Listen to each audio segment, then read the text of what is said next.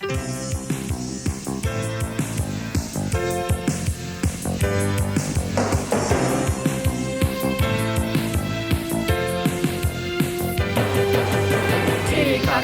die Profis im Spiel.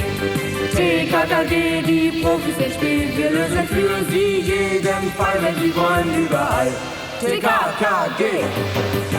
TKKG, die Profis Spiel. TKKG, die Profis Spiel. Wir lösen für sie jeden Fall, wenn sie wollen, überall. TKKG.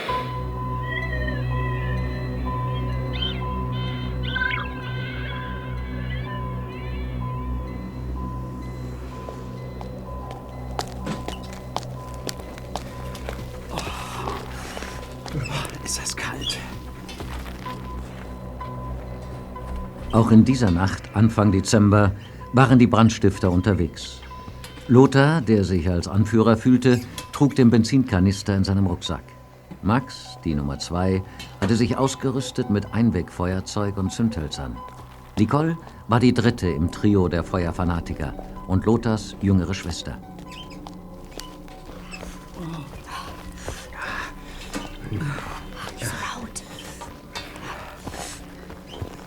In den letzten Tagen war reichlich Schnee gefallen und jetzt zeigte das Thermometer 5 Grad unter Null.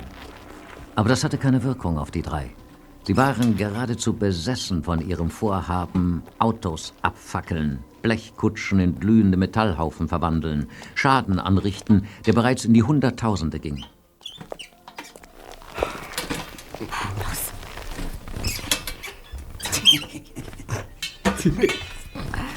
Übermorgen stehen wir dann wieder in der Zeitung. Da könnt ihr es dann lesen. Die Radioreporter sind schneller. Die bringen's schon morgen früh. Und morgen Abend, Max, sind wir im Fernsehen. Aber nur beim Lokalsender, Lothar. Als Meldung für ganz Deutschland sind wir nicht interessant genug. Da gibt's Schlimmeres. Ich finde, wir sind schlimm genug. Die 13. Blechkiste wird heute flambiert. Wenn das nichts ist. Ja, und die blöden Bullen denken, wir nehmen jeden x-beliebigen Benzinäumel, der unter einer Laterne packt. So blöd möchte ich sein, aber nur für eine halbe Minute. Zum Teil stimmt es doch. Ja, und zum Teil nicht. Und heute Nacht ist die Rennsemmel von der verdammten Kausner dran. die Kaufhaus Kausner. Du bist sicher, dass sie keine Garage hat? Absolut. Hier in der Riedemannstraße gibt schicke Wohnungen, aber nur ganz wenig. Da. Davon. Das Cabrio mit dem roten Verdeck. Das ist es. Steht ungünstig, genau unter der Laterne. Aber weit und breit keine Menschenseele außer uns. Leute, zieht die Mützen in die Stirn. Und los. Sie waren aufeinander eingespielt wie Profis. Nicole sicherte ab, um, falls jemand kam, warnend auf den Fingern zu pfeifen. Lothar goss flink und unauffällig den Inhalt seines Benzinkanisters unter das Fahrzeug. Wobei er über einige Meter eine Tropfspur durch den festgetretenen Schnee zog, gleichsam eine Lunte legte.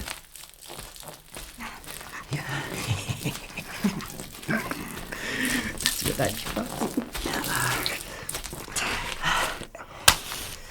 Jetzt! Weg!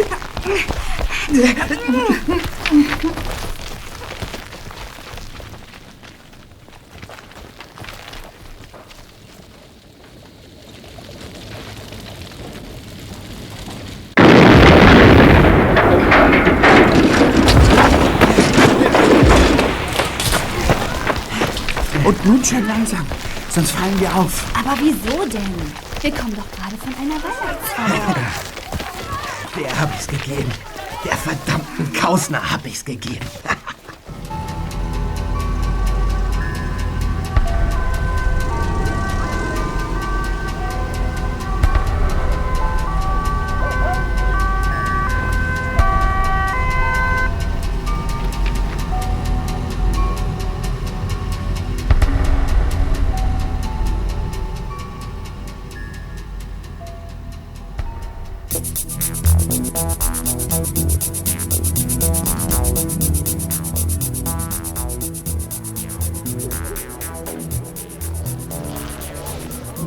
eine Kälte ist das wieder. Es müsste Kälte freigeben.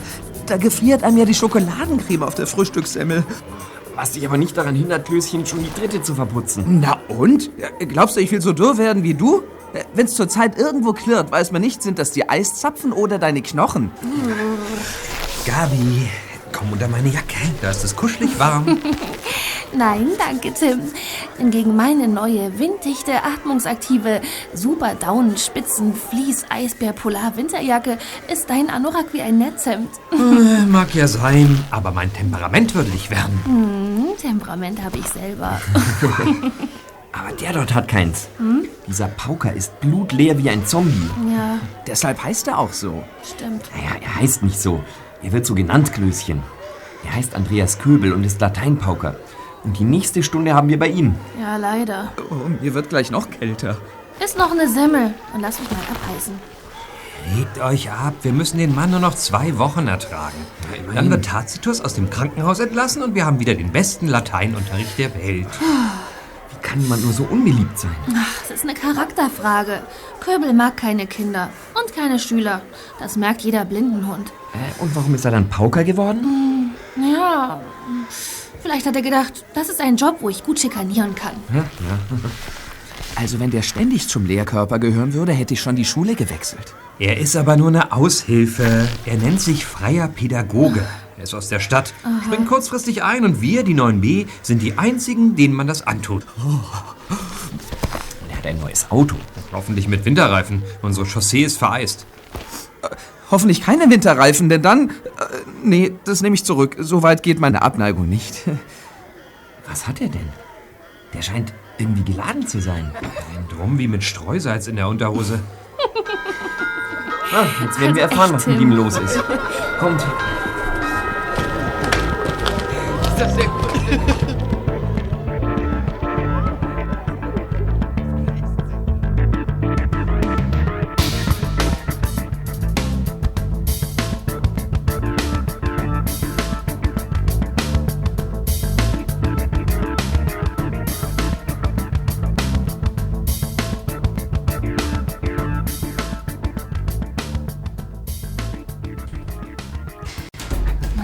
total Bammel vor der Klassenarbeit morgen. Setzen!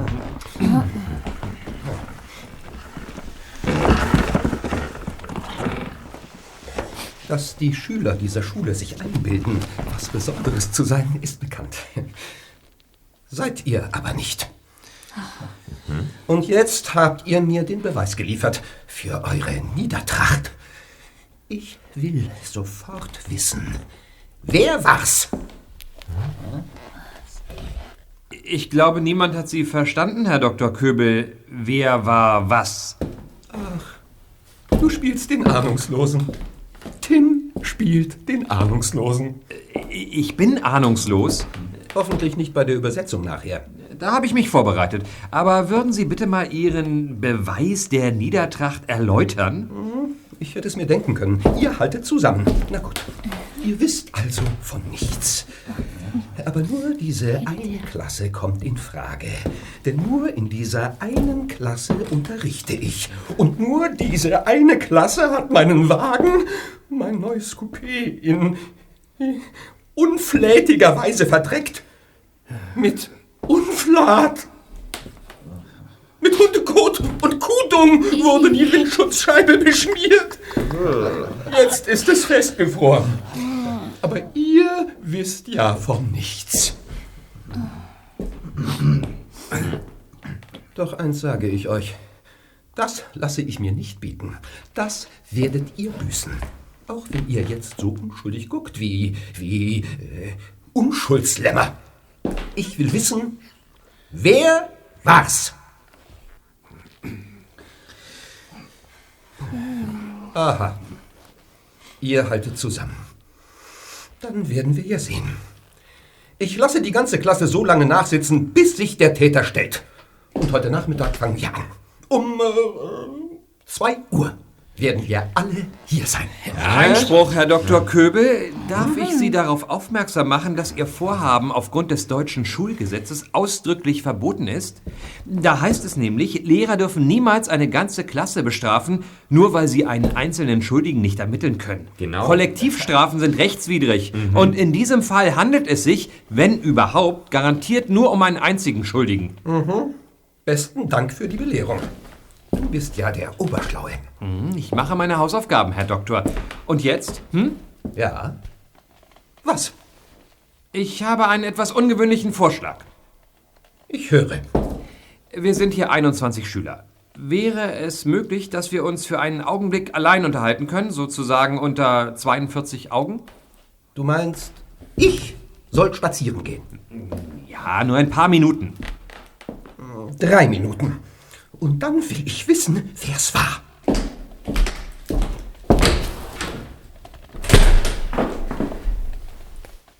Ich guck mal, ob er wirklich weg ist. Vielleicht steht er draußen und horcht.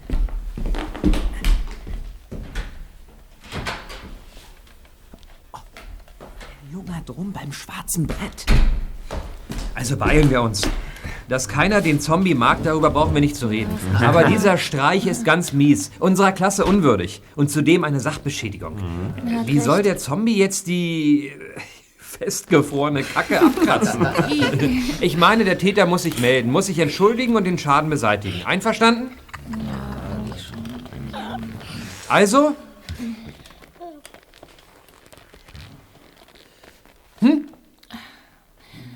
Also Hundekot und Kudung liegen auf dem Schulgelände nirgendwo rum. Genau. Der Täter hat's also mitgebracht. Nicht in der Butterbrotschachtel, aber vielleicht in der Plastiktüte. Und da ist mir vorhin was aufgefallen. Und das verdanke ich meinem empfindsamen Näschen. Mhm. Denn von euch hat ja keiner was bemerkt. Die Nasen der meisten Jungs sind nicht so empfindsam wie deine, Gabi. Außerdem haben ja einige von uns Schnupfen. Was hat denn dein Näschen ermittelt, Pfote? Ähm, einen Hauch von Gestank. Aha. Es roch nach besagtem Tatwerkzeug. Und ich weiß, wo es gerochen hat. Ich möchte jetzt nur ungern mit dem Finger auf jemanden zeigen, aber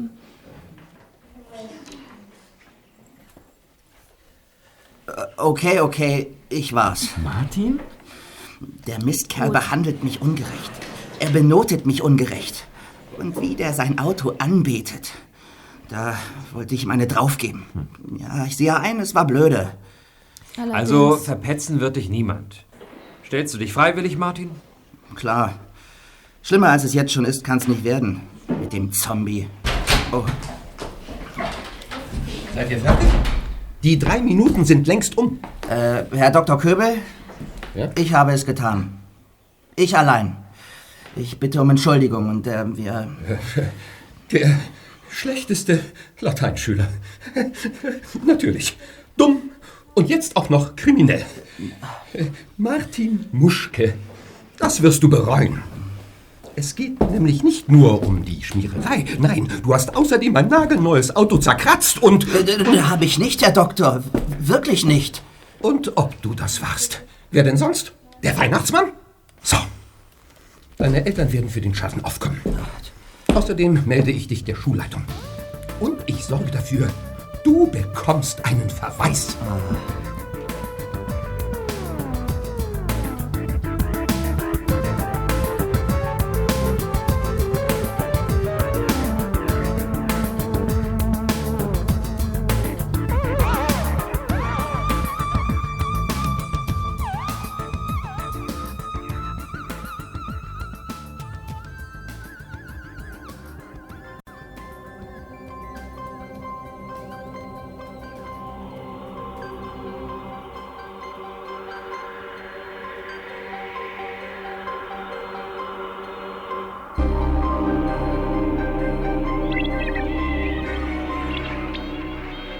Es geschah in der darauffolgenden Nacht. Die enge Verknüpfung der Ereignisse sollte eigentlich zu denken geben. Doch zunächst mal dachten alle in die falsche Richtung.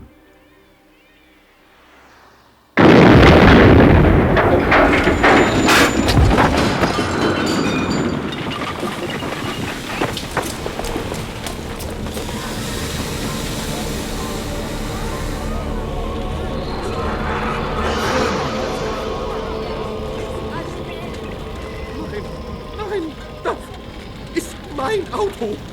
Mein Auto brennt. Mein neues Auto. Diese Brandstifter. Erschlagen gehören die, selber verbrannt, auf den Scheiterhaufen mit ihnen. Bleiben Sie weg davon, das ist gefährlich. Da fliegen glühende Metallteile rum. Mein Auto, es hatte Ledersitze. Das riecht man. Schrecklich, dieser Gestank. Stoffsitze riechen auch nicht besser. Herr Dr. Köbel, beruhigen Sie sich. Letzten Endes ist es doch nur ein Auto. Zum Glück war ja kein Lebewesen drin. Kein Hund, kein Kanarienvogel. Natürlich nicht. Oder denken Sie, ich würde ein Viech nachts in meinem Wagen lassen? Beruhigen Sie sich. Und schreien Sie mich nicht an, ist das klar?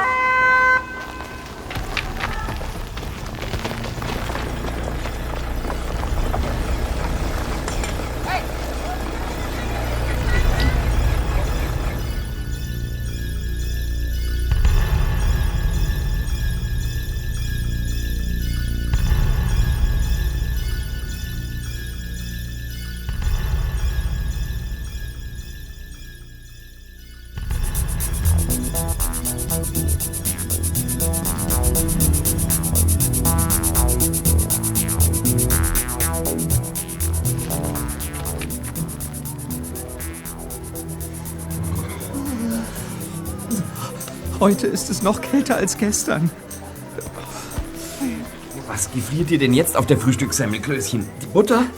Doch nicht nur die Butter, Karl. Oder willst du bestreiten, dass diese Polarluft auch das hitzigste Temperament zum ähm, äh, Erliegen bringt? Die Brandstifter kühlt es jedenfalls nicht ab. Ah ja, die. Dauernd steht was in der Zeitung über sie. Mhm, Das müssen total irre Pyromanen sein. Schattenhaft hat man sie schon zweimal gesehen. Was wenig ist, denn insgesamt haben sie 14 Autos abgefackelt. Mhm.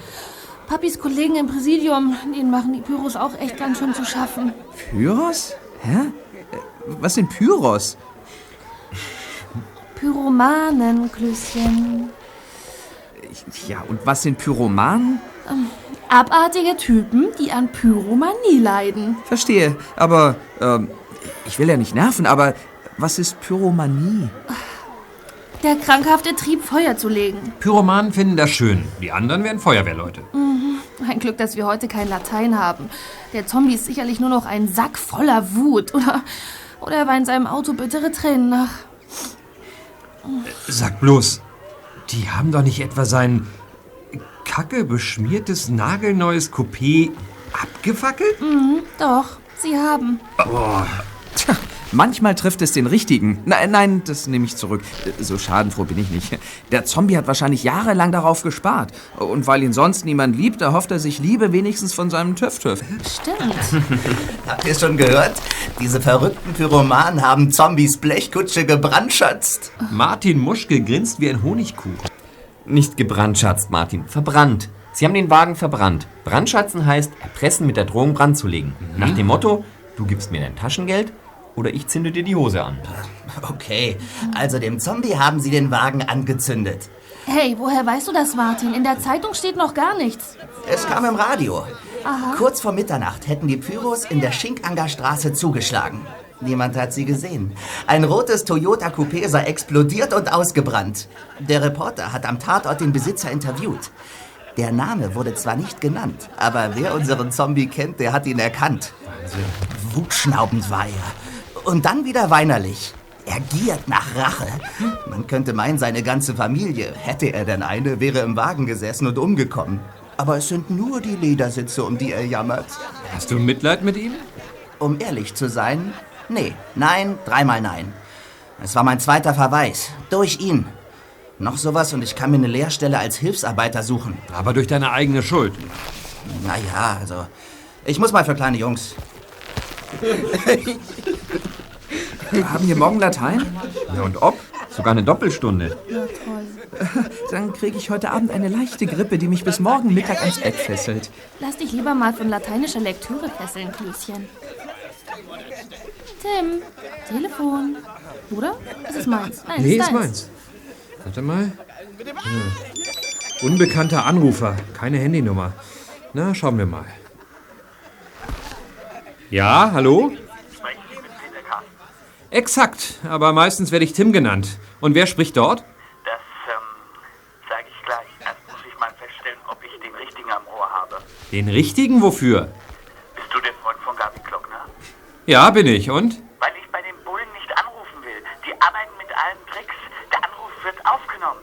Dann haben sie meine Stimme auf Tonband. Und das könnte total peinlich werden. Hä, wieso das denn? Du klingst völlig cool. Äh, bin ich auch. Also, es geht uns darum, dass die Bullen Bescheid wissen. Was? Aber ich will nicht direkt mit ihnen quatschen. Du bist der richtige Draht. Über deine Freundin kriegt Kommissar Knopf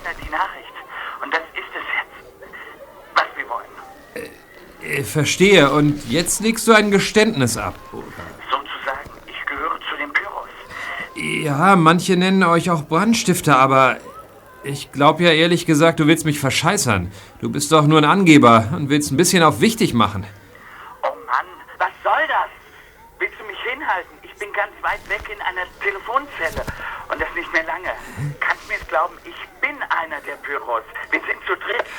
Ja, das weiß man inzwischen. Drei Spinner, die sich lieber ans Lagerfeuer setzen sollten oder zu dieser Jahreszeit ans Kaminfeuer. Was weißt du denn von der Leidenschaft zum Feuer? Also du hast eine Nachricht für Kommissar Glockner, ja? Habe ich.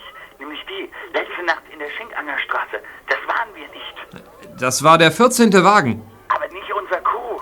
Ja, die anderen 13, die gehen auf eure Rechnung, ja? Gehen auf unsere Rechnung. Aha. Und weshalb legst du Wert auf diese Klarstellung? Weil wir uns nicht mit fremden Federn schmücken. Ah, du sagst schmücken? Demnach ist das Abfackeln für euch eine Zierde, ja? Es geht also um Geltungssucht. Was heißt Geltungssucht? Jeder will doch was gelten. Jeder auf seine Weise. Denk mal an Showstars, Politiker, Fernsehclowns. Uns kitzelt den Bauchnabel, wenn wir über uns in der Zeitung lesen. Außerdem können wir eine Quittung verpassen. Und, und ich meine, es macht Spaß, sich an so einem glühenden Blechhaufen den Hintern zu wärmen, bevor wir dann flitzen. Also, bei allem Verständnis, ihr seid total irre. Ihr richtet immensen Sachschaden an. Eines Tages kriegt ihr die Rechnung. Ich nehme an, ihr seid noch nicht volljährig, also müssen eure Ernährer für den Schaden aufkommen. Na, das gibt aber Zoff. Und wenn eure Eltern nicht zahlen können, seid ihr verschuldet bis zum Rentenalter. Dazu müsste man uns erstmal erwischen. Schönen Gruß an den Kommissar und natürlich an deine Freundin. Habt ihr alles gehört? Mhm, war gut zu verstehen. Und meine empfindsamen Öhrchen können kaum fassen, was sie vernommen haben. Wir müssen rein. In der nächsten Pause analysieren wir den Typ. Und was er gesagt hat.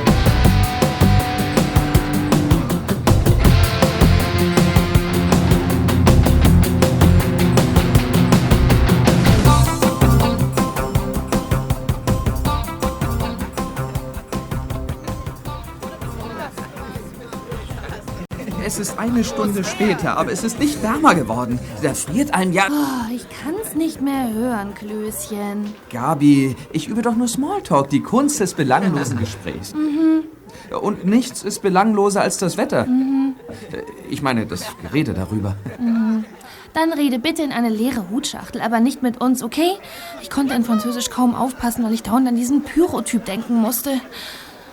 Hatte der Anruf auch so eingeheizt, Pfote? Ja, klar. Ich konnte nicht mehr stillsitzen, weil ich das Gespräch schon zerlegt habe. Der Pyro hat sich nämlich verraten. Ah, echt? Also, ich habe keinen Namen gehört. Natürlich keinen Namen, Klößchen. Aber mir ist sonst auch nichts aufgefallen. Na, mir auch nicht. Häuptling, hör mal auf zu grinsen und komm runter von deinem hohen, schlauen Gaul, okay? Ich genieße doch nur meinen analytischen Vorsprung. Okay. Jetzt sag schon. Den ich natürlich nur habe, weil ich das Handy hatte. Mit dem am Ohr ist der Weg kürzer vom Gesagten zum Gehirn. Mhm, okay, und was hat dir der kurze Weg offenbart? Also, der Pyro hat Geltungssucht zugegeben. Aha. Und dann hat er sich verplappert. Aha. Er sagte, außerdem können wir eine Quittung verpassen. Ah. Donnertausend und Potzwetter, ja klar. Das habe ich glatt überhört. Hm, Eine Quittung verpasst man, nachdem man eine Rechnung serviert hat. Also Rache. Das ist es, Rache. Die klar. Pyros rächen sich, indem sie Autos abfackeln. Mhm. Bisher für ging was? man im Präsidium davon aus, dass reine Willkür herrscht bei der Auswahl der Fahrzeuge. Dass der Zufall bestimmt, welche Blechkutsche brennen wird. Denn irgendein Muster, ein System war nicht zu erkennen. Also ich glaube, die Pyros überlassen auch das meiste dem Zufall. Mhm. Deshalb bietet sich für die Ermittlungen kein Ansatzpunkt. Ja. Aber in den Zufallsbrei fügen sie ihre Rachekus ein. Das ist unauffällig und liefert keinerlei Hinweise auf die Täter. Oh, super, Häuptling. Ja, was ihre Geltungssucht betrifft, sind sie penibel. Deshalb wollen sie Zombieswagen nicht auf ihrem Konto verbuchen. Mhm. Aber in die 13 anderen Fälle sind einige Racheakte eingemischt. Darauf wette ich. Klar. Klingt logisch. Okay, also dann brauchen wir eine Liste der Opfer. Namen und Adresse. Darauf willst du doch hinaus, Häuptling, oder? Wie gut du mich kennst. Bearbeitet dein Vater die Fälle? Ach, nein, die sind im Ressort von... ähm, weiß ich nicht. Ja, also müssen wir Vespa einschalten. Okay, Wenn wir gut. ihm die Seele massieren, wird er uns die Liste besorgen. Okay.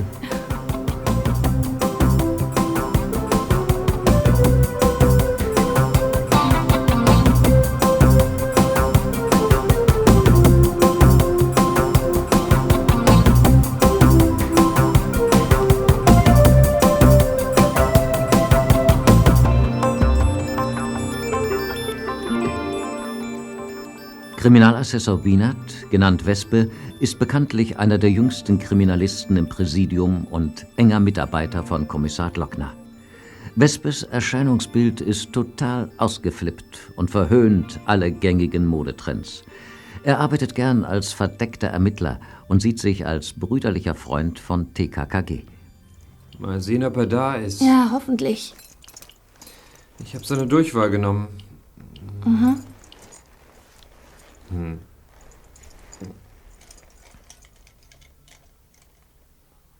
Ja, hier ist Tim von TKKG. Hallo.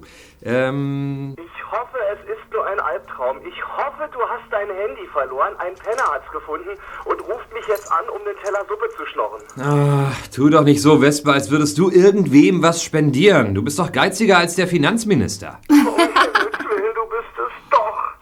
Häuptling, ich bin in einer wichtigen Konferenz. Ruf doch bitte in fünf äh, Jahren nochmal an. In fünf Jahren. Da haben sie dich doch aus dem Polizeidienst gefeuert und dann bist du längst selbst ein Penner, der fremde Handys benutzt und einen Teller Suppe schnort. Übrigens hast du große Chancen, dass dich TKKG dazu einladen. Zu Bouillon, Bouillabaisse Fischsuppe oder Super Pavese der italienischen Brotsuppe. Hm? Klingt das nicht verlockend? Gütiger Schreck, der Albtraum ist schlimmer, als ich dachte. Was muss ich Furchtbares tun, um in den Genuss einer Mock Turtle zu kommen? Einer was? Mock Turtle. Das ist eine falsche Schildkrötensuppe, du Müslifresser. Eine Suppe aus gekochtem Kalbskopf, Wein, Sahne und Eigelb. Also jetzt haut's mich aber um. Seit wann kannst du denn kochen? Ich kann nicht kochen, aber ich kann lesen, Rezepte lesen. Okay, du kriegst eine Mock Turtle. Und wir kriegen eine Liste aller Anschläge. Also ich meine die flambierten Autos. Namen und Adresse der Halter, Fahrzeugtyp, Datum. Naja, all das wenige, das deine Kollegen ermittelt haben. Hey, hey, hey, glaub nicht, dass ich für eine Mock Turtle meine Seele verkaufe. Wozu braucht ihr die Liste? Äh, wir wollen einen Rikscha-Dienst einrichten und hoffen, dass wir die Opfer als Kunden gewinnen. Rikscha, du weißt doch, äh, diese Karren für ein oder zwei Personen, die von einem kräftigen Radler gezogen werden, äh, da hatten wir ein Klößchen gedacht. Äh, Dann wird er endlich schlank. Na toll, hoffentlich kriege ich Freifahrten. Ja, so viel du willst. Super. Sag Gabi, sie soll endlich mit dir Schluss machen und äh, mein Verben erhören. Noch ein Wort und ich werde dir die Suppe verseizen, diese Mock Turtle. Weißt du denn wenigstens, warum die Suppe falsch ist? Also das weiß doch jeder Leichtmatrose, weil Schildkröten geschützt sind, weil man sie also nicht fangen und verspeisen darf, weshalb du auf Kalbskopf ausweichen musst. Und das ist schlimm genug, denn auch das Kalb möchte leben. So ist leider die Welt. Fressen und gefressen werden. Und noch was, Häuptling. Wenn Hm? ihr die Pyromanen erwischt habt, Mhm. wer erfährt es als Erster? Na du natürlich, du bist doch unser Lieblingsbulle.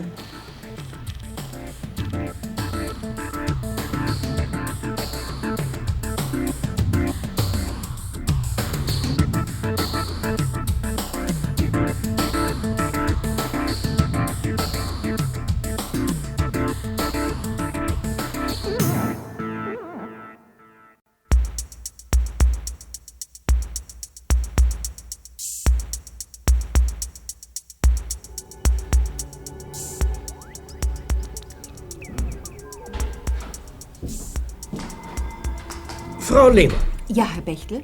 gut, dass gerade niemand da ist. Jetzt können wir unter vier Augen reden. Ich will Sie nicht brüskieren, doch da ist etwas, worauf ich bestehen muss. Auch wenn Sie das vielleicht als ähm, Eingriff in Ihre Privatsphäre betrachten äh, werden. Ich verstehe nicht, Herr Bechtel. Ich schätze Sie als Mitarbeiter. Als Sekretärin liegt Ihre Leistung. Äh, jedenfalls bin ich mit Ihnen zufrieden. Danke. Wir sind das führende Ingenieurbüro in der Stadt und gelten als absolut seriös. Dementsprechend sind unsere Kunden. Und alle meine Angestellten wissen, dass ich auf Kleiderordnung bestehe. Wir sind konservativ, seriös, gediegen. Das äußere Bild ist das Erste, was sich dem Kunden mitteilt. Sind wir uns da einig? Äh, Selbstverständlich, Herr Bechtel. Deshalb möchte ich nicht, und zwar unter keinen Umständen, dass Ihre Tochter, äh, wie heißt sie noch gleich? Äh, Nicole. Dass Ihre Tochter hier auftaucht und Sie, Frau Lehmann, abholt.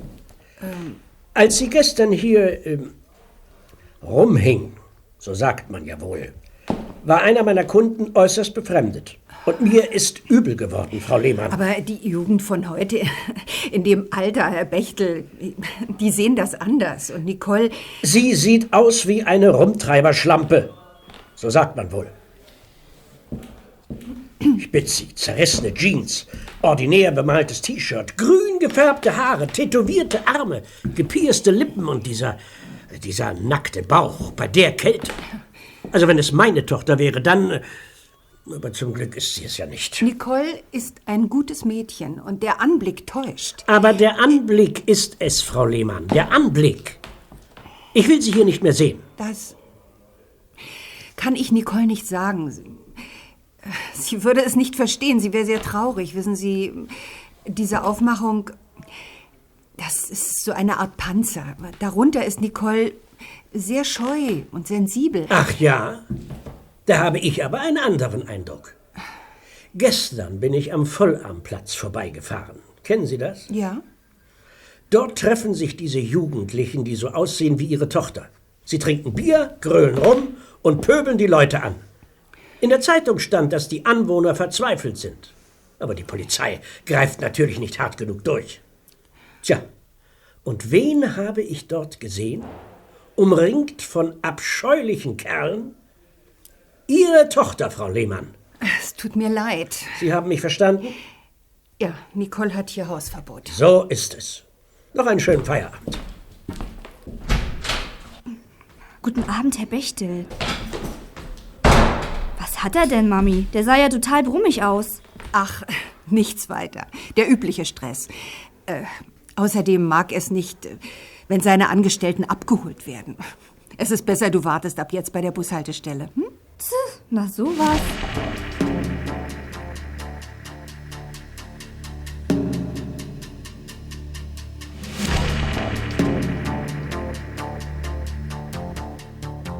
Kriminalassessor Bienert, genannt Wespe, hatte seinen jungen Freunden die gewünschten Unterlagen geliefert.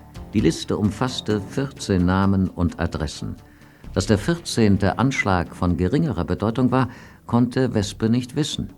Auch die Berufe der geschädigten Fahrzeugbesitzer waren vermerkt. Für Tim war das der Schlüssel, um in die Nachforschung einzusteigen. Wir müssen die Spreu vom Weizen trennen. Die zufällig flambierten Autos von den gezielt vernichteten. Genau. Sehen wir uns die Berufe an. Und fragen wir uns, auf wen könnten die Pyros eine Wut haben? Eine ausreichend große Wut, um das Kfz abzufackeln. Also ich glaube, bei den Pyros genügt auch eine kleine Wut, Häuptling. Hm.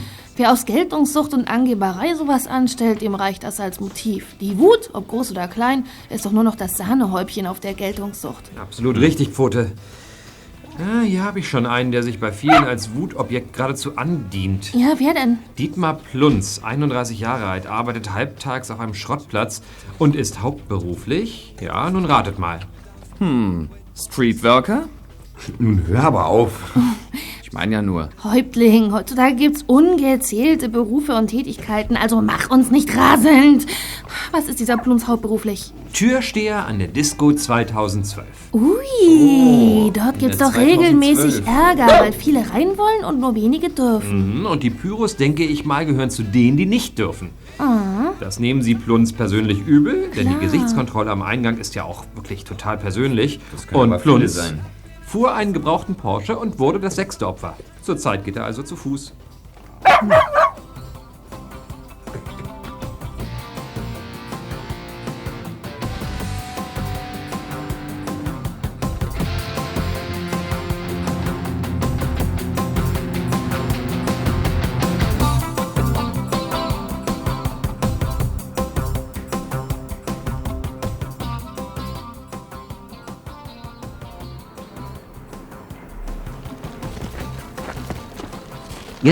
waren TKKG zum Schrottplatz unterwegs, wo Dietmar Pluns gleich Feierabend hatte. Das Timing war perfekt. Sie erwischten ihn am Tor. Plunz, ein bulliger Typ und verdrießlich von Kopf bis Fuß, trug eine bunte Wollmütze zur Daunenjacke. Tim erkannte ihn an dem Pflaster auf der platten Nase, was Plunz als Erkennungszeichen am Telefon genannt hatte, ohne zu sagen, woher die Verletzung rührte.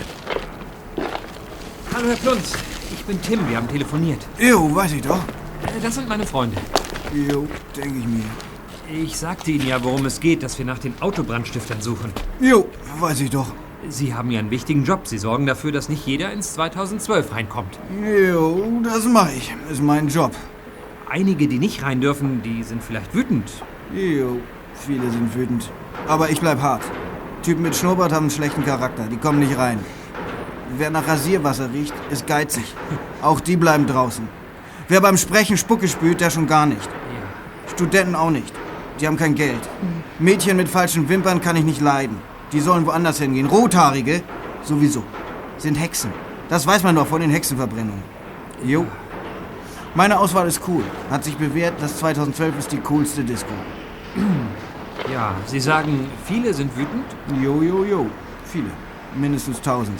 Hat Sie vielleicht irgendwer bedroht, also gesagt, dass er sich rächen wird? Jo. Viele drohen. Aber da lache ich doch nur. Kennen Sie irgendwelche mit Namen? Nee, kenn keine Namen. Da hätte ich ja viel zu viel zu tun, ne? Äh, Vielen Dank, Herr Plunz, für das Gespräch. Das war äh, eine große Hilfe. Jo, jo, schon recht. Weißt du jetzt, wer meinen Porsche verbrannt hat? Äh, noch nicht. Aber sobald wir es wissen, kriegen Sie Bescheid. Mm, jo.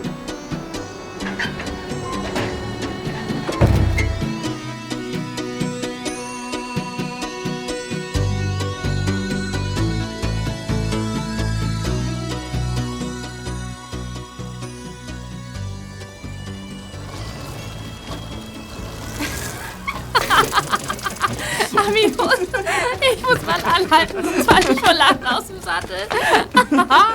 Dieser Blut hat mein Leben bereichert. Lass dir bloß nie einen Schnurrbart wachsen, Gabi. Niemals. Nie Rasierwasser, Tim. Und wehe, Klößchen, wehe, du spuckst Schokokrümel beim Reden. Tja, man glaubt's nicht. Und so einer macht den Centauro am Disco-Einlass. Centaur? Du meinst wohl Cerberus. Der Centaur ist diese griechische Sagenfigur, halb Mensch, halb Pferd. Der Cerberus gibt den grimmigen Wächter in der Sage am Eingang der Unterwelt. Ah, halb Esel, halb Nasenbär. Ah, Ich hätte wissen müssen, dass wir bei dem nur ins Wasser klatschen. Aber Nummer 7 auf der Liste hört sich verheißungsvoll an. Die wer Frau heißt Verena Kausner und ist Abteilungsleiterin im Kaufhaus Superklotz. Wieso ist das verheißungsvoll? Klößchen, als Abteilungsleiterin kann sie Hausverbot aussprechen, wenn ein Ladendieb erwischt wird zum Beispiel. Bei einsichtigen Typen erzeugt das Scham und Selbstbesinnung, aber die schwer Verbesserlichen kriegen einen Rochus, werden wütend auf die Abteilungsleiterin. Na dann, auf zum Superklotz.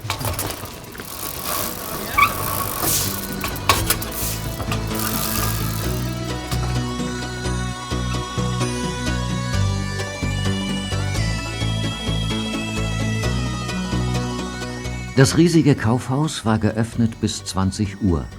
Doch TKKG hatten Pech. In der Abteilung für Gardinen, Auslegware und Teppiche erfuhren sie, dass Verena Kausner heute einen freien Tag hatte und erst morgen wieder am Arbeitsplatz sei. Verehrte Kunden, besuchen Sie auch unser Restaurant Fernsicht im sechsten Stock. Geöffnet bis 20 Uhr. Als Abendessen erwartet Sie heute Hirschgulasch mit Reisrand und Markgemüse. Oh, das wäre doch jetzt was. Klößchen, wir sind unterwegs, um zu fahnden, nicht um zu futtern.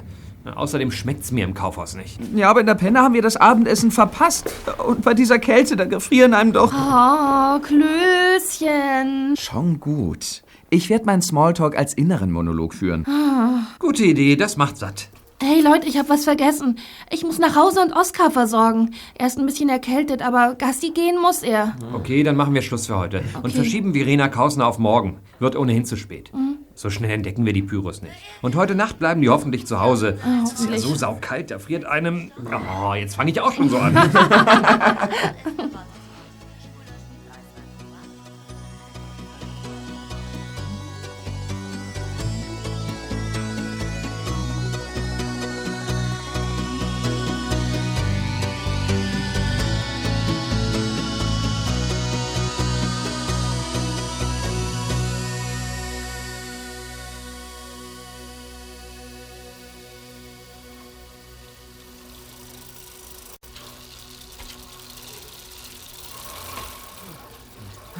Häuptling, das ist aber nicht der kürzeste Weg zum Internat. Wir machen einen kleinen Umweg. Weshalb? Mir ist eben was eingefallen. Nämlich, dass wir es im Grunde mit zwei Fällen zu tun haben. Aha. Einmal mit den drei Pyros, die bis jetzt 13 Anschläge verübt haben, und mit dem Trittbrettfahrer, der sich den Zombie als Opfer gesucht hat. Denn das war ja kein Zufall. Ja, aber der Trittbrettfahrer fühlt sich sicher. Ja, weil er nicht weiß, dass uns die Pyros angerufen und aufgeklärt haben. Tja, und, und an wen denkst du? Wer hat die größte Wut auf den Zombie? Äh, oh, Backe, wenn wir dort vorn rechts abbiegen, kommen wir direkt zu Martin Muschke. Genau das meine ich. Was? Halt an, Klößchen. Hier wohnt er. Martin Muschke, einer unserer externen Schüler. Hm, nettes kleines Haus. Recht bescheiden. Das hat seine Mutter gekriegt bei der Scheidung. Zum Vater hat Martin keinen Kontakt mehr. Der ist im Ausland irgendwie. Frau Muschke arbeitet als Verwaltungsangestellte bei der Stadt. Oh, äh, ich, ich sehe kein Auto. Nee, die haben auch kein Auto. Martin hat mir anvertraut, seine Mutter sei dreimal durch die Führerscheinprüfung gefallen. Das Technische liegt ja offenbar nicht. Ja, naja, der, der ist in guter Gesellschaft. Riechst du was? Nur Emissionen, aber nach Schadstoffen stinkt's doch überall. Ja, ich meine was anderes. Ich rieche Benzin. Unmöglich. Hier ist kein Auto und, und keine Tankstelle. Wir stehen lediglich vor einem Müllcontainer. Ja, und der interessiert mich. Äh, sein Innenleben sehe ich mir mal an. Die Laterne schickt ihr Licht her, als wollte sie mir helfen.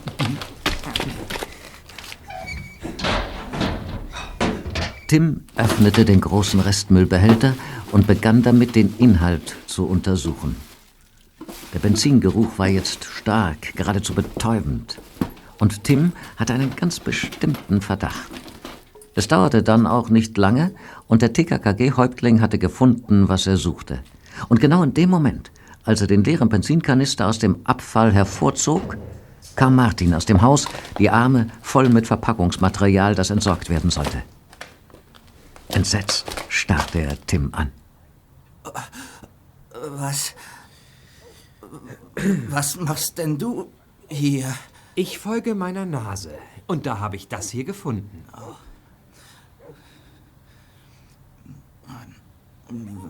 Was ist das?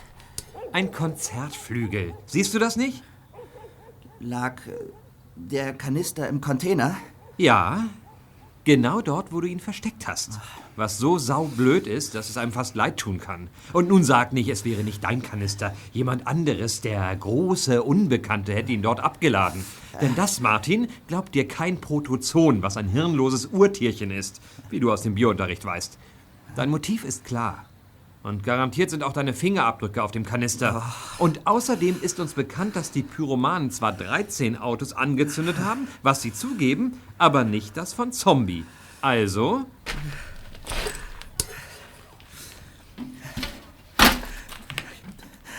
Ja, ich war's. Oh, erst die eine Kacke buchstäblich und jetzt die noch dazu. Du musst bescheuert sein. Ich hasse den Kerl. Vielleicht kannst du noch ein ganz klein wenig punkten, indem du dich freiwillig stellst. Geh gleich ins Präsidium, zu Gabis Vater, Kommissar Glockner. Er ist der beste Kriminalist und trotzdem total verständnisvoll. Er wird dir helfen, so gut es geht. Du hast recht. Ich fahre zu ihm. Gleich jetzt. Ich hole nur meine Jacke. Und mein Fahrrad. Meiner Mutter sage ich's hinterher.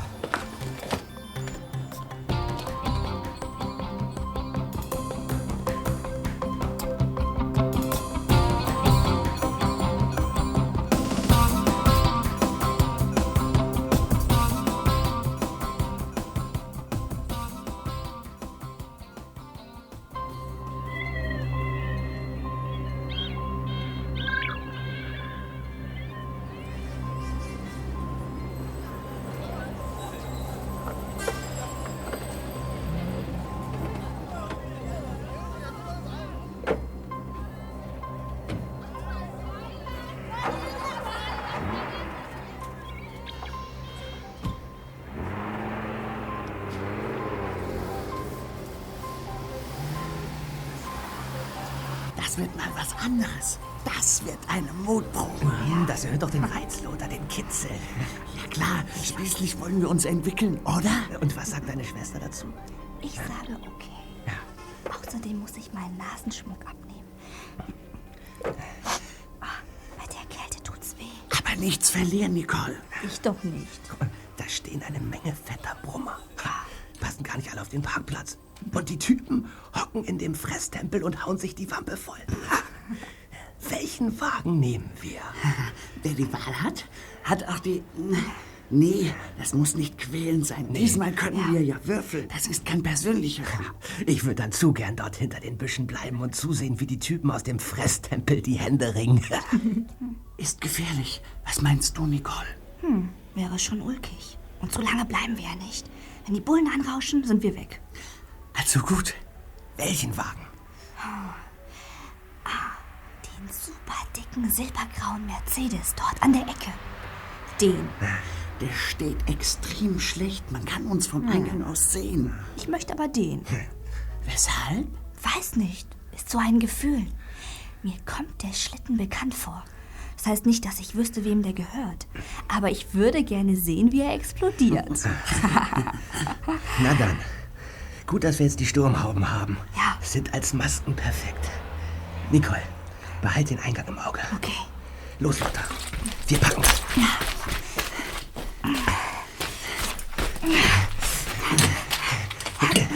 Nun macht schon! Tempo, Jungs! Tempo!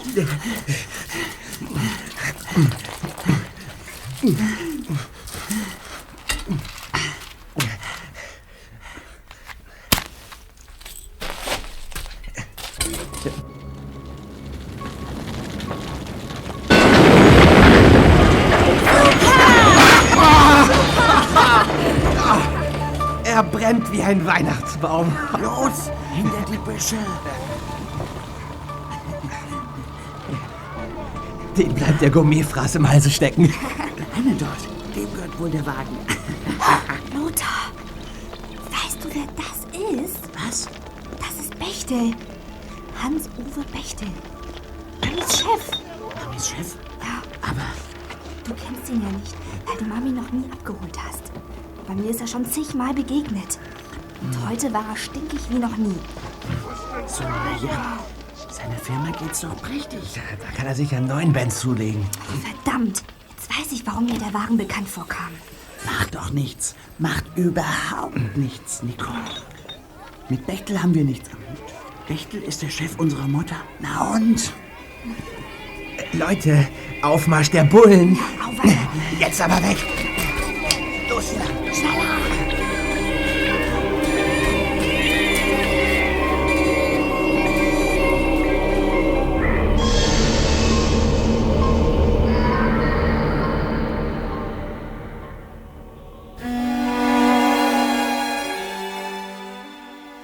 Für Tim, Karl und Klößchen hielt der nächste Morgen eine Überraschung bereit. Aufgeregt berichtete Gabi, was sie aus erster Quelle, nämlich von ihrem Vater am Frühstückstisch, erfahren hatte. Hey, also, heute Nacht, Jungs, wurde der 15. Wagen abgefackelt. Vor dem italienischen Feinschmeckerlokal Peperonata. Ein Mercedes der Spitzenklasse musste dran glauben. Der Fahrzeughalter heißt Bechtel. Der Chef des bekannten Ingenieurbüros H.U. Bechtel. Als Papi dann in den Dienst gefahren ist, habe ich gleich mit Wespe telefoniert und noch eine bedeutsame Einzelheit erfahren. Ja? Wieder ein Trittbrettfahrer wie unser Martin? Das müssen wir herausfinden, das meine ich auch nicht. Es ist eher etwas, das man leicht übersehen kann. Was Martin betraf, hatten Tim und Klößchen noch gestern Abend ihren Freunden die traurige Entdeckung mitgeteilt. Gabi und Karl wussten also Bescheid. Wespe sagte nämlich, die Pyros hätten viel riskiert. Sie haben nämlich den für sie ungünstigsten Wagen ausgesucht, obwohl die Auswahl riesig war. Der Mercedes stand ganz nah am Eingang. Es war reiner Zufall, dass die Pyros nicht gesehen wurden, als sie sich an Bechtels Wagen zu schaffen machten. Also das bedeutet, Sie wollten diesen, also genau diesen Wagen flambieren. Mhm, so sehe ich das auch, Häuptling. Mhm, Also Rache an Bechtel. Genau. Ja, wofür? Und durch wen? Keine Ahnung. Das ist die Frage. Also eigentlich steht ja die Superklotz-Abteilungsleiterin Verena Kausen auf unserem Programm. Mhm. Am wirkungsvollsten wäre es, wenn wir die Befragung gleichzeitig machen. Karl und Klößchen klopfen in der Teppichabteilung auf den Busch. Und Okay. Gabi und ich kümmern uns um den Ingenieur Bechtel. Gebombt? Ja, klar. Wenn du nachher mit der Kausner den Gesprächstermin telefonisch vereinbarst, Tim, äh, frag doch bitte mal nach, was es dort heute im Restaurant Fernsich gibt. Äh, Vor allem die kakaohaltigen Nachspeisen interessieren mich, denn die erwärmen den Menschen von innen. Besonders wenn es so schweinekalt ist, dass einem... Oh, Klößchen. Ist ja schon gut, Gabi. Schon gut.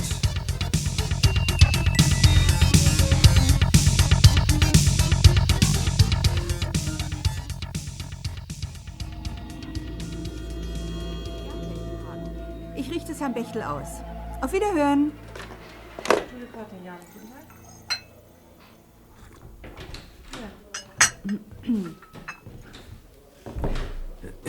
Guten Tag, wir haben einen Termin bei Herrn Bechtel. Äh, Das ist Gabi Glockner und ich bin Peter Carsten, genannt Tim. Ach ja, wir haben doch miteinander telefoniert. Es geht um den Brandanschlag, nicht wahr? Ja, Herr Bechtel ist empört. Nicht nur, dass der Wagen ganz neu war, es lagen auch wichtige Dinge drin. Sein Laptop, Baupläne, Geschäftsunterlagen. Oh Gott, hoffentlich haben Sie Kopien. Leider nicht von allem. Es ist unbegreiflich, was in den Köpfen dieser Brandstifter vorgeht. Man kann nur hoffen, dass sie endlich gefasst werden. So, ich sag dem Chef, dass ihr da seid. Der Ingenieur Hans-Uwe Bechtel empfing Tim und Gabi in seinem Büro. Dort sah es aus wie bei einem Firmengründer im 19. Jahrhundert. Tim fiel sofort auf, dass Bechtel einen exakt durchgezogenen Scheitel hatte im sich lichtenden Haar. Außerdem trug er Manschettenknöpfe und eine Krawattennadel. Er mochte um die 60 sein und sah auch so aus. Neugierig und durchaus wohlwollend betrachtete er seine beiden Besucher. Wenn ich dich richtig verstanden habe, Tim, stellt ihr auf eigene Faust Nachforschungen an. Damit zeigt ihr Mut und Einsatzbereitschaft. Das imponiert mir.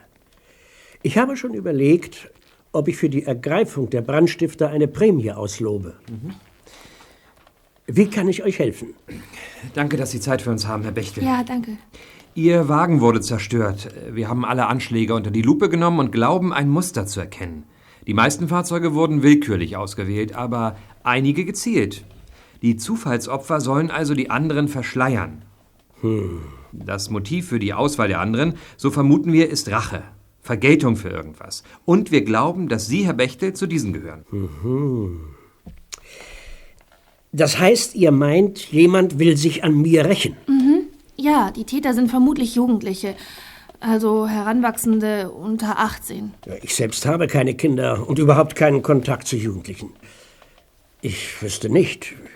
Ich glaube, ihr irrt euch. Manchmal wird irgendein Vorgang ausgeblendet und unter Vergessen abgelegt, weil es einem nicht wichtig erscheint. Bitte denken Sie nach. Gibt es da irgendwelche Jugendlichen, die zu Recht oder Unrecht wütend auf Sie sein könnten?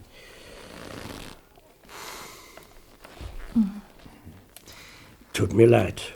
Mir fällt niemand ein. Nein. Nichts. Wieso kommt ihr darauf, dass mein Wagen nicht zufällig, sondern gezielt vernichtet wurde? Ich nenne es mal das Tathergangsprofil. Das ist nämlich. Moment, Moment. Mir fällt doch etwas ein. Aber. Also, das wäre eigentlich absurd. Diese ganze Brandstifter-Serie ist sinnlos, Herr Bechtel. Vielleicht passt es. Also, das passt bestimmt nicht. Eine solche Zerstörung kann doch unmöglich die Antwort auf ein äh, Hausverbot sein. Hausverbot? Es betrifft die Tochter von Frau Lehmann. Ihr habt ja meine Sekretärin schon kennengelernt. Sie ist untadelig. Aber ihre Tochter Nicole wirkt in einer derartigen Weise verwahrlost, dass ich sie hier nicht sehen will. Aha. Verwahrlost, sagen Sie? So sieht sie jedenfalls aus. Einfach grausig. Und sie treibt sich rum mit gleichgesinnten Jugendlichen. Am Vollamtplatz, wo es ja fürchterlich zugeht. Da habe ich das Mädchen unter diesen Typen gesehen. Frau Lehmann hat außerdem noch einen Sohn, Lothar oder Ludwig. Ich kenne ihn nicht. Aber er soll ganz anders sein. Adrett und ordentlich. Mhm. Oh, das ist mein Handy. Unser Freund Karl, äh, darf ich mal kurz, Herr Bechtel? Es könnte wichtig sein in unserer Sache. Hm? Bitte, bitte. Hallo Karl? Hallo Tim, wir waren bei Frau Kausner und haben was rausgefunden. Mhm. Die Dame ist clever und hat den totalen Durchblick. Also, sie musste vor kurzem einen Lehrling feuern. Interessant. Max Buchhacker. Offenbar ein ziemlich aufmüpfiger Typ. Und vor allem, er hat geklaut. Drei kleinere Orientteppiche hat er mitgehen lassen. Ist aber aufgeflogen. Na, und das war aber natürlich fristlos vorbei. Frau Kautner schildert den Typen als sehr aggressiv. Also Rache würde zu ihm passen. Super, Karl, das hilft uns weiter. Da wäre noch was. Ja? Frau Kausner kennt seine Freunde. Die hat er ihr mal vorgestellt, als die Stimmung noch friedlich war. Hm. Und die drei hängen offenbar immer zusammen. Die anderen beiden sind Geschwister. Nicole und Lothar Lehmann. Tim? Bist du noch dran? Äh, Karl, sag das nochmal. Ich meine die Namen. Nicole und Lothar Lehmann. Das passt, Karl, das passt. Ja? Währenddessen erhielt die Sekretärin Petra Lehmann, die im Vorzimmer emsig arbeitete, Besuch. Zum ersten Mal in den drei Jahren, die sie hier angestellt war, wurde sie besucht von ihrem Sohn Lothar. Hallo Mami. Ja, Lothar. Oh, Gibt's denn das, dass ich dich hier mal sehe? Naja, der Büromief interessiert mich nun mal nicht. Und abgeholt wirst du immer von Nicole. Sie mag das. Aber jetzt hat sie Mist gebaut, nämlich unseren zweiten Wohnungsschlüssel verloren. Wir können nicht rein. Informiert ihr mich, falls euer Verdacht zutrifft. Selbstverständlich, Herr Bechtel. Auf Wiedersehen. Auf Wiedersehen, Herr Bechtel. Lothar, das sind Gabi und Tim. Sie machen Nachforschungen wegen dieser schrecklichen Brandstifter, die da jetzt auch den Wagen von Herrn Bechtel verbrannt haben. Das ist übrigens mein Sohn, mein Sohn Lothar. Hallo, Lothar, na? Warum sagst du denn nichts? Schonst du deine Stimme? Oder hast du vielleicht Angst, dass sie dich verrät? Verdammte Sch... Halt! Du bleibst hier! Mann, mach keinen Scheiß! Ganz ruhig, bleib friedlich. Du würdest doch nur den Kürzeren ziehen. Ja, ja, lass mich los. Ich weiß, wann's vorbei ist. Was soll denn das? Was, hat das zu bedeuten? Ich glaube, Frau Lehmann, Ihr Sohn wird jetzt ein Geständnis ablegen. Seien Sie schon mal auf das Schlimmste gefasst. Frau Lehmann, Äh, ja, ja. hat der Herr Ippenhagen schon angerufen? Ja, ja, ja. Ich brauche unbedingt...